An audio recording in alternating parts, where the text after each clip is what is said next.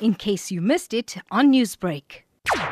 Following a rigorous investigation, detectives took a twenty-nine-year-old suspect into custody on Monday. He was arrested in the Pine Town area. Following further investigations, police also recovered a knife suspected to be the murder weapon, and we also recovered the cell phone belonging to the murdered student. The suspect has been charged for murder, and he will be appearing in the Durban Magistrates Court today. Was the suspect known to the victim? No, at this stage I cannot confirm that. So, Brigadier, can you just give us a background on this case? On the ninth of September, the victim was in a lecture hall at the tertiary institution when he was attacked. He was stabbed on the head and seriously wounded. His laptop and cell phone were stolen by the assailant. He was taken to hospital where he later passed away due to his injury. Case of murder was opened for a further investigation at the Giriya police station.